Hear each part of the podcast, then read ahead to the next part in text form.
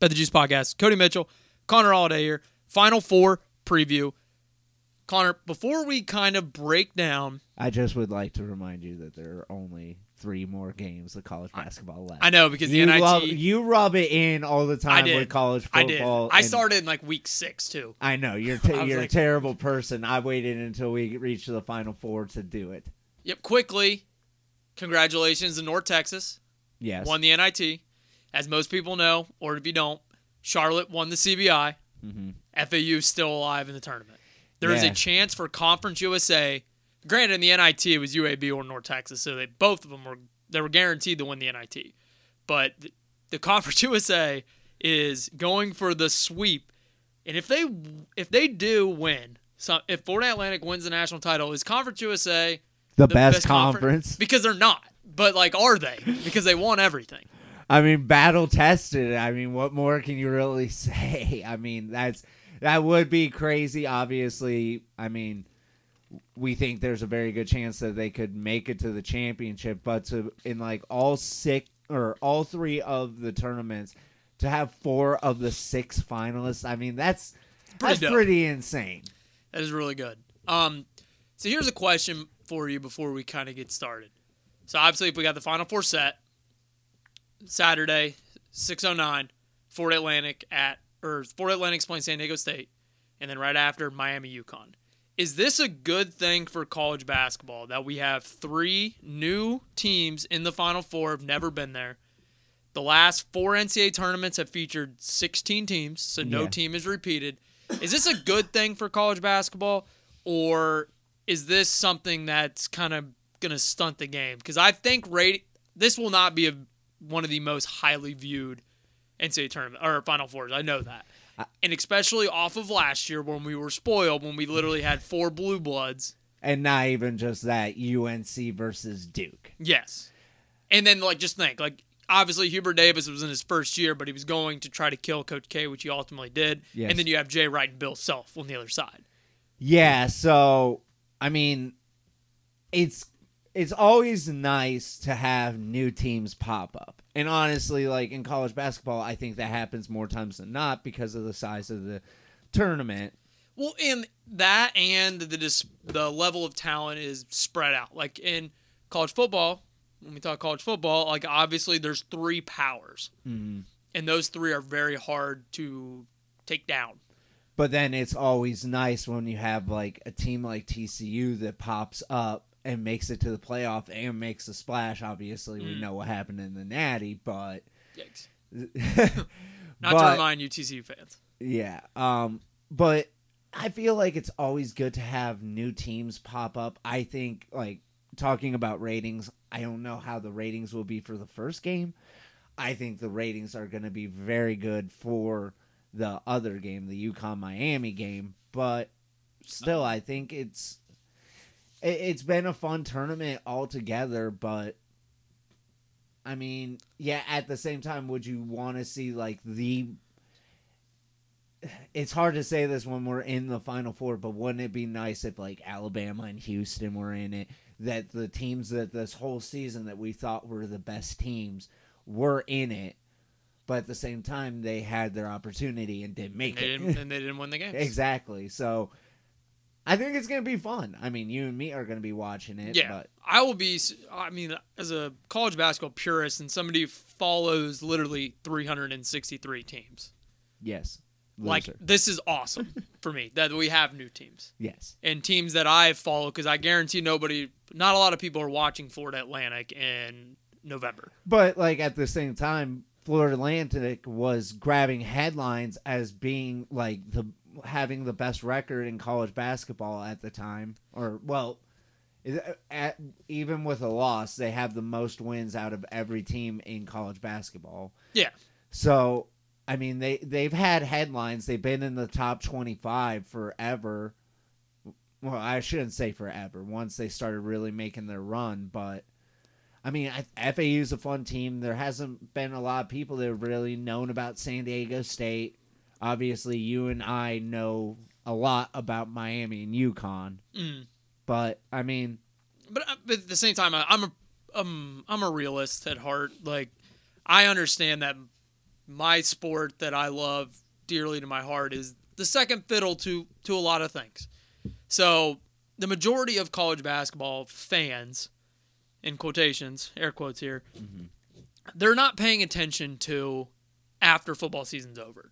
Yeah. And I don't think they're tuning in on a Wednesday night for just another regular season game. Mm-hmm. And then when the tournament comes around, that's when they kind of dive like conference tournaments, they kind of dive in like all the way and they watch all the conference tournaments and then they watch the NCAA tournament. But I think some of those guys are probably not a lot of those people want the blue bloods in later on. And then there's that notion that you want upsets early and then you want it to thin out to the blue bloods or like the top upper echelon teams there. Like the, the people that say that, like, screw you. Like, I don't care. Like, I know it's probably not good for ratings and good to grow the sport that I love so much. But like these teams deserve to be I I don't think there's one team here that doesn't deserve to be here. No. This yeah. isn't like VCU or Loyola Chicago where it's like you kind of things kind of broke up, uh, broke open for you, and you made a good run. Like I don't like low Chicago. I don't think like they end up playing how, Kansas ma- State. how many buzzer beaters did they end up having on Yeah. that run?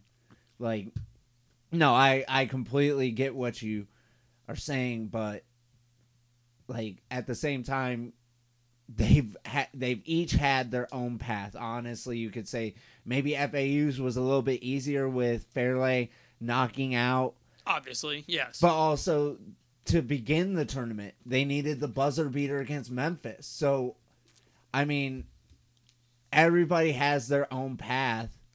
Everybody has every opportunity to win a game or lose a game, and this is just how it ended up breaking this year. So, yeah, this is this was uh, again kind of what we said was going to happen. We thought there was going to be a like not a lot of upsets early, and then it would break open, and you would see some funky teams because this was probably the most wide open college basketball season, and a lot of that is due to.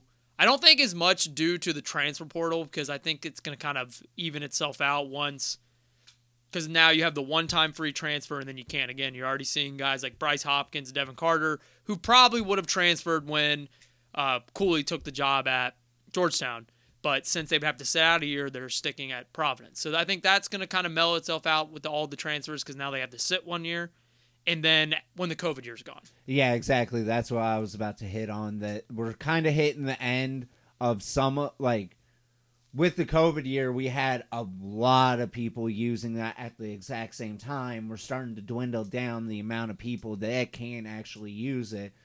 So that definitely helps as but I feel like the talent is a lot more spread out in college basketball and we're seeing it with the rise of a lot of these smaller teams. Yeah, like San Diego State utilized them, Miami utilized the transfer portal. UConn, I mean Tristan Newton's a transfer, but not a ton of transfer. Uh, Cleaning, not who was on there? They have somebody from San Diego too, and then FAU has obviously Goldin's from Texas Tech, Mhm. but And then, like for Miami, we all know the story of Nigel Pack. and then Norchad Omier. Yep. And the nice thing about the transfer portal, when we all thought it was going to kill college basketball, uh, I thought I'm pretty sure I said that to you Yeah. when I thought it was Yeah, going to be the death of it. Literally, when it was starting, you're like, I hate this, I hate this, I hate this. But it's kind of worked out for itself. Like these low major guys are going up to high major schools, and some are panning out, some are not. And then those high major guys that weren't getting the minutes they thought they were going to get are transferring down to the low majors and then turning into a good player with more minutes. Like Goldin was probably never seen the court at Texas Tech. He comes down to FAU and now he's playing in a Final Four. Exactly. Like it's, it's honestly not a good thing. I or not a bad thing. I don't think the transfer portal is killing the sport, and I think once the COVID year is gone, we're probably going to get back to like some normalcy in college basketball. You're going to see some big names, big name schools s- still like dominating. The like the one and done stuff is probably not going to really work right now. Like there's 25, they're playing against some 25 year olds Yeah, with the COVID year. And also with the COVID year too, there is a like the Ivy leagues like this. There's a lot of schools that don't allow you to play as a grad transfers as mm-hmm. well. Yeah. So if you want to continue your college career, you have to transfer. yeah. So I don't think it's a bad thing for the sport. I'm gonna enjoy the hell out of this Final Four. But let's let's dive into the first game here. FAU, San Diego State. Line is two and a half. Over under is a 132. Definitely two teams we didn't think were going to be here. Yeah. But Connor, how do you feel this game is going to shake out and who probably has the edge here? Because I think this is probably like these two teams are more evenly matched than the other game. Yeah, definitely. Obviously, you see it from where the numbers at right now. Um, honestly, I kind of like FAU in this game because I there's so many dudes that they constantly can throw at you that I really think that it's going to cause problems for San Diego State. San Diego State is such a good defensive team, but what happens when you're starting to get like spread out by all of these guards? You, I don't know how Mensah's really going to do against Goldin. Like Goldin's got the height advantage. I know Mensah's a very long dude, but I, I don't know. That matchup's going to be very like that matchup right there is going to dictate how this game goes. If Mensah's able to like I want to say eliminate, but limit Goldin, or Goldin's able to just work Mensah, that's going to dictate how this game's going to go, in my opinion. But obviously, there's so many damn guards that FAU has. I'm going to be interested to see what Dusty May, how he kind of approaches this, because we've saw in the last two games, I think the actually the whole NCAA tournament, uh, San Diego State's limiting teams to like 17% from three. I know three the three point percentage is down like across the tournament. I think it's like 30%, but I mean they're holding teams to 17%. That can't be a coincidence in four games. Mm-hmm. Like Alabama couldn't shoot it, Creighton couldn't shoot it. Two teams that have sprayed threes all season long. So I wonder if he's going to utilize a lot of those backdoor cuts because I know FAU thrives from from outside the arc. Mm-hmm. Is he going to try to get Goldin involved early? Are they going to try to do some like ball movement up top here, pick and roll, and then kind of lead to a backdoor cut? Because FAU gets every back against Kansas State, they were getting every single backdoor, and they were doing the same thing against um, Tennessee in the second half. A terrific uh, defensive team. Yeah, if I'm FAU, man, I'm really trying to get Goldin working early. Like you said, with the backdoor cuts, a lot of those were him dishing it out as the guys were making the cuts at the right time.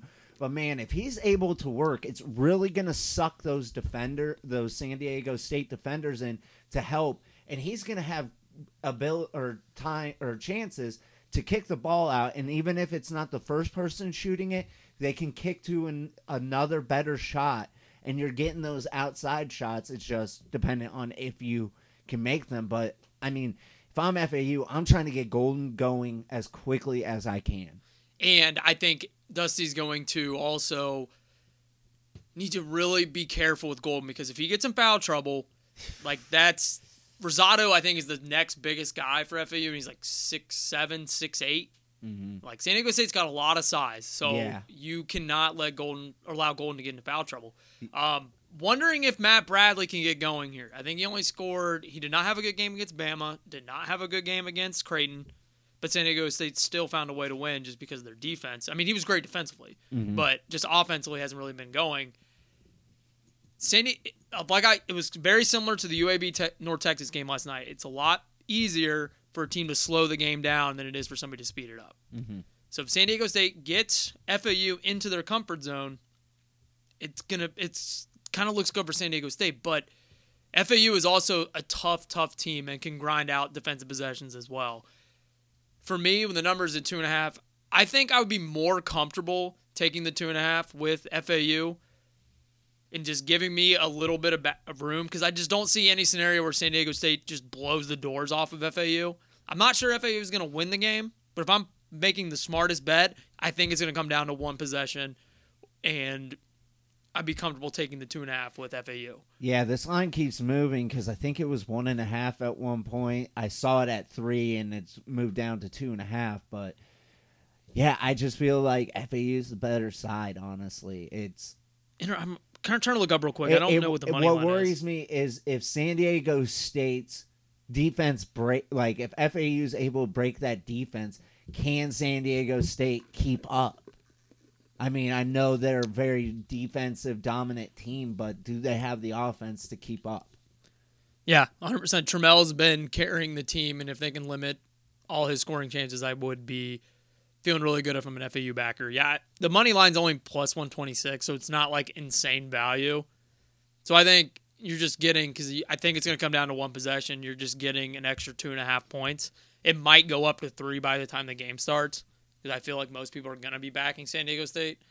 So I don't know if I bet the money line, but if you're going to give me three points at FAU, I'm definitely going to take it. But ultimately, if I'm picking the winner here, I'm my heart says FAU is going to win this game. So, but if you're going to give me three extra points and there's not a lot of value on the money line, I might as well take it. Mm-hmm. You know what I mean? Yeah.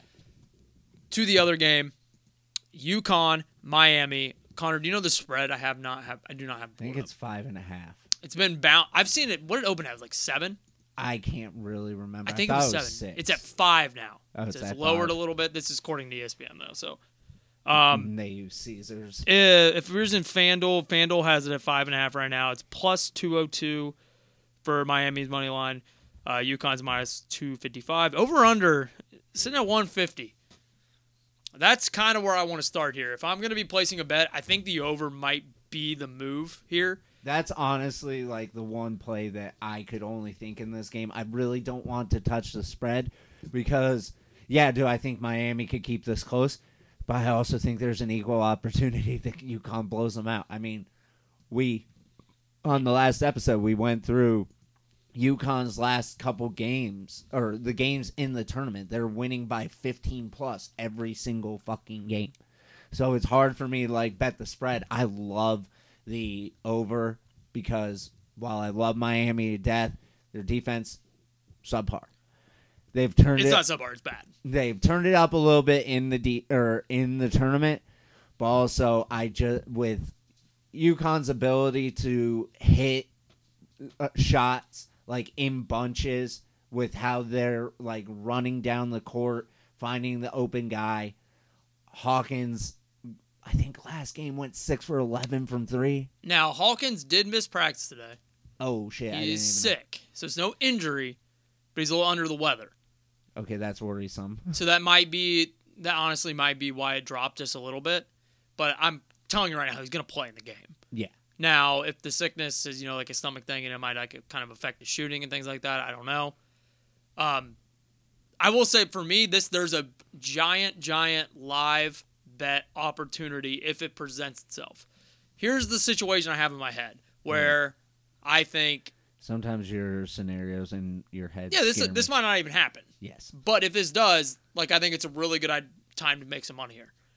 If Miami's got a little bit of a lead, so you get the number pretty close, and Norchad Omier gets in foul trouble, it's time to unload on UConn here.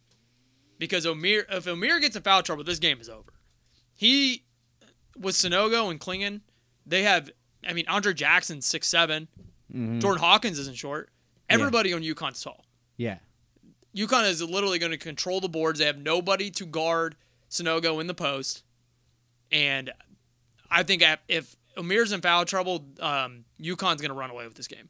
If Miami wants any chance of winning here, even if Omier stays out of foul trouble, they have to gang rebound. Like everybody has to clash or crash the boards. As good as Omier is, is I know he's he's six six. He's not six eight like it says. There's no way. He stands next to Andre Jackson. He's shorter than him Mm-hmm. he's tough. He's a tough motherfucker. He's not going to out rebound UConn. They're too big.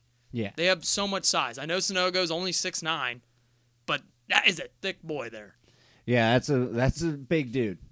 Like that's a dude that's also not afraid afraid to bang bodies. No. So, yeah, if it, it, you are right. If Omier at any point gets in any kind of foul trouble, it's it's gonna be a long game for Miami. But also at the same time, Miami has the shooters to keep Yeah. in any game. But here's the thing I keep hearing with a lot of people that kind of want to back Miami here is they just keep talking about Miami's offense. Dude, UConn's offense is better.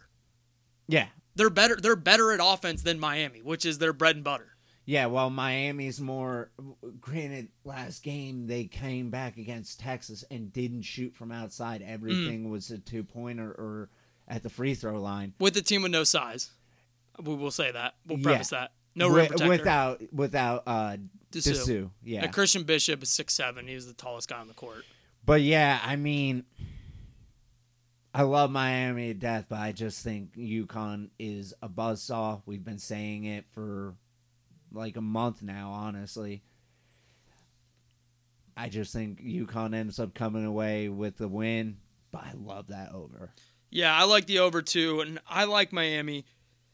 I know I obviously am a little biased because I have the future on UConn, but I think if I'm leaning to a side here, I'm laying the points with UConn. I think there's a good chance this is a a pretty widespread blowout here. I think UConn can win by 10 plus, just with the size factor. The only thing is, and we were telling, I was telling Tom at work because Tom Tom watched the Texas Miami game, so he's on Miami. I'm like, you haven't watched any of the other teams play out here. You watched one game. Um, what if UConn just turns into like mid January UConn? Yeah. That's we- always that is always my worry with this team, but I just I And then in Miami she was 50% from three, like they Yeah. did against uh, Houston. Mm-hmm. I mean, Miami has multiple ways that they could win it. They shot lights out from three, had the comeback against you or against Texas where you didn't shoot a three. But I, I just, it's hard for me to doubt this team. This UConn team is just on another level. Yeah, and I, I will say if you if they get down 13 like they did to Texas, like there's no comeback against UConn. Like I'm sorry, there's not. They'll cut it. They'll end up doing like you always are. Like if you get to seven, I'll start to believe they'll get it close, but still they just won't have enough to get over that hump. Yeah, like UConn can defend a lot better than Texas can, and offensively can basically get anything they want. And if my, the for for one, Miami like you cl- crack when you were down 13, they cracked down defensively against Texas. You mm-hmm. have to play defense the entire game. Yeah. And th- there's always one thing with Miami is as much as I like Jim Larrañaga, and I think he's a hell of a coach, he kind of is a roll the ball out there coach. Yeah. Like, hey, I got a bunch of hoopers and they know how to play and they gel well together. Here, go play but it does help when you have shooters like he does. everywhere. Exactly. And a guy who is six seven but is not afraid to get any kind of rebound. I no, just- and he just I still don't understand exactly how he how he does it. Like when shots go up, I kind of try to zero in on him. He just adjust. He just as soon as the ball's shot, he knows where the ball is. Mhm. Like he did you did you watch? Um, you had to the Last Dance when Yeah, yeah. Where where Rodman was talking about how he knew where the ball was going to Yeah. go based off of where. Yeah, one of the greatest clips of all time. it seems like at a as a 20 uh, he's probably 20 21 he's a junior like he just he's already like figured that out Yeah, and honestly, like you, ta- you and I were talking, like with just that rebounding ability for being a smaller guy, he could really be like a small ball center in the NBA, and I think he has the potential of being an NBA player. Maybe he comes back for one more year to like sharpen his like scoring ability, but I mean, I love that kid as far as like I I don't think he's going to get as many rebounds, but dude, if he somehow like what did he have what what was it 13 rebounds against Houston? Um he had yeah 13 rebounds against Houston If he's able to get 13 rebounds against UConn, especially with the size that they have and Sanogo is just big body dude.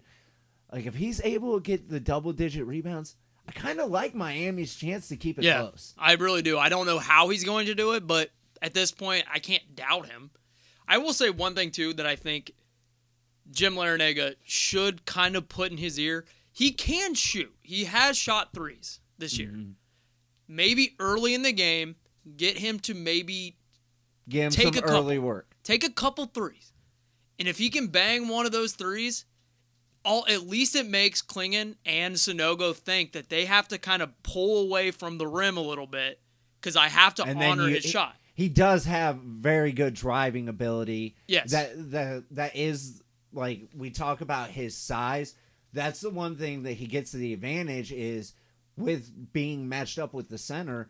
He's gonna ha- he's gonna give up size, but what he doesn't give up is speed, and he is a great driver. If he's able to, like you said, get them to come out and give them a pump fake and drive, like I don't know. In Uh, worst you're, case scenario- you're talking me into In- Miami, in- and we have a lot riding on UConn to win it all. In worst case scenario, if you can just pull the pull Sanogo out, like it opens up the, for everybody else. Like Poplar can get to the hole, Isaiah Wong can get to the hole. Miller could get to the hole. I mean, Yeah. it- it- stop talking me into I Miami. know. I'm We not. I'm like talking myself into it. We too. have too much riding on UConn. in Miami if they can uh, ability to get if they can get to the free throw line too. Like they make every free throw. Granted, I do have a future on both teams to win it all in this game, Yeah. but obviously with the Big East future that I had, it's a lot more if UConn Yeah. wins it. Um, I think I have. well, I can't remember. I have to look it up. I think I did on 365 when I bet the um, UConn future like way back, Uh huh. and I I want to say it was like 80 to one. It was something. Not 80 to 1. No, no, no. That's dumb. I think it was like 50 to 1 at the time. And then I have the 13 to 1 as well. Yeah, I had them at like twenty-five to one, and I cashed out at the time because that was when they had that decline, and I wish I wish I would have wrote it out, but You have. So you have the Miami bet as well, right? Yes, I do have Miami winning. So you don't need to. I'm seriously thinking about hedging here and betting on Miami to win a little bit here because I think if UConn wins this game, they're going to win the national title. yeah, I th- obviously even the lines reflect it. They have this is going to be the closest matchup. hmm Is this? Uh, I don't want to say that because No, San Diego State's favored over I sent Miami. hold on, I'm gonna pull up the picture. I know I sent it to you. if if, if that would happen. If Miami and San Diego State yeah, would meet, these are just the FanDuel hypothetical lines for What? you for UConn FAU. It would be six and a half. Oh, if it's UConn San Diego State, it's four and a half. so it would be a little bit lower. Yeah, and if it's San Diego State Miami, Miami's plus a half. And if it's Miami versus FAU, Miami is minus one and a half. I have a weird question. Huh. If you bet that and it doesn't happen, do you lose? I've never bet, bet a hypothetical line I don't know. I can't remember. Because at that point, then I like there's no I don't know. I'm I'm looking at the picture, so I just tried to click on it yeah. to see if it oh, gave yeah. me any. Well, that isn't gonna well, work. well, no. I'm yeah, I wonder that because at that point, if you would lose, there's no there's no value of like doing that like Mhm. at all. There's no reason to like because the lines are gonna be it's gonna open as that. Yeah, I don't know. All, but also, if UConn ends up like destroying Miami, I see both those lines rising. Yeah, which there's a good chance of. I I would lay again lay the points with UConn here, but if we come in here Monday and we have our national championship preview and it's Miami and FAU, Miami or San Diego State, am I going to be completely shocked? Honestly, at this point, no. Like, why they just beat, which is wild because they probably should have lost to Drake. Mm-hmm. They just beat Houston and Texas. Yeah, Like, no, they they deserve to be here. And also, not to mention, like when we say they beat Houston, no, they They- they, beat Houston. Yeah, they beat Houston, and then like the comeback against Texas, like that's that's no easy task. No, not at all. Um, so Monday will be the national title preview.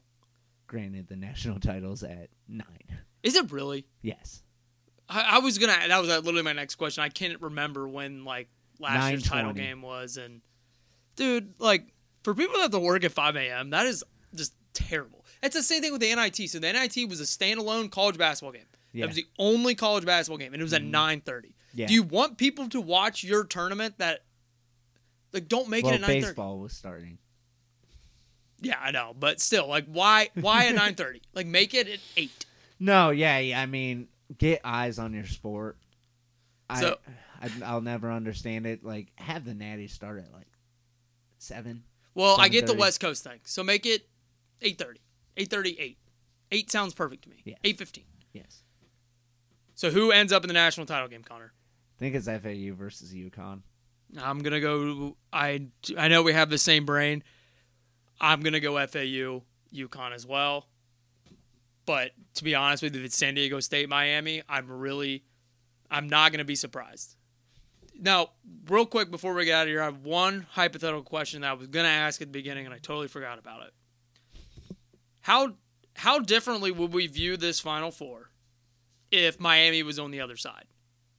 Like, is it just Oh. universally Miami versus UConn? Is that what every every talking show is talking about? Every sports Yeah. radio podcast is talking about. Every sports radio show. That's kind of the way it has been, honestly. But yeah, I would like I on it like we said it on the or I said it on the podcast.